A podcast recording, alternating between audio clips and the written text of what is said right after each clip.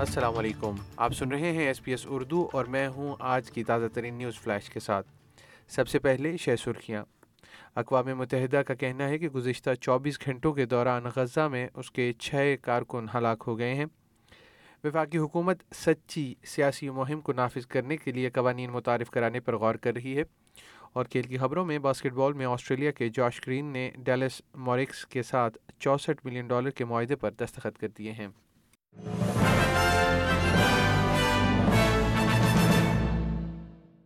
اور اب خبریں تفصیل کے ساتھ۔ اقوام متحدہ کا کہنا ہے کہ فلسطینی پناہ گزین ایجنسی میں اس کے چھ کارکن صرف چوبیس گھنٹوں کے دوران غزہ میں ہلاک ہو گئے ہیں، جس کے بعد سات اکتوبر سے لے کر اب تک ہلاک ہونے والے عملے کی تعداد پینتیس ہو گئی ہے۔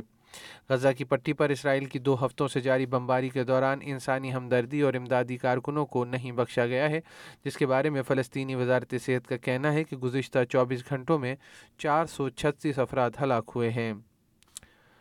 وفاقی حکومت کو متنبع کیا گیا ہے کہ وہ حراست میں مقامی افراد یعنی انڈیجنس افراد کی ہلاکتوں کو سائیڈ ایشو کے طور پر نہ لے کیونکہ پارلیمنٹ میں انڈیجنس وائس پر ناکام ریفرینڈم ہوا ہے۔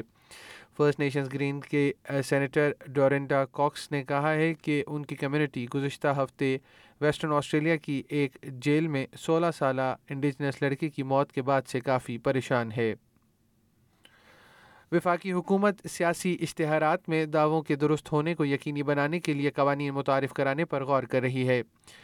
وزیر مملکت ڈان فیرل نے سینٹ کے ایک اندازے میں بتایا ہے کہ ان قوانین کی سماعت ضروری ہے کیونکہ انڈیجنس وائس ٹو پارلیمنٹ مہم کے دوران سوشل میڈیا پر بڑے پیمانے پر غلط معلومات پھیلائی گئی تھیں۔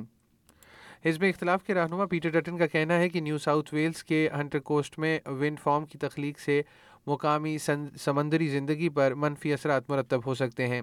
ونڈ فارم وفاقی حکومت کے قابل تجدید توانائی کے مرکز کا حصہ ہے، جو سوانسی اور پورٹ اسٹیفنس کے درمیان اٹھارہ سو مربع کلومیٹر کے علاقے کا احاطہ کرے گا۔ اور کھیل کی خبروں میں، تیئیس سالہ آسٹریلین گارڈ جوش کرین نے ڈیلس موریکس کے ساتھ چونسٹھ ملین ڈالر کے معاہدے میں توسیع کی ہے، جس کی وجہ سے وہ اگلے تین سال تک ٹیم میں برقرار رہیں گے۔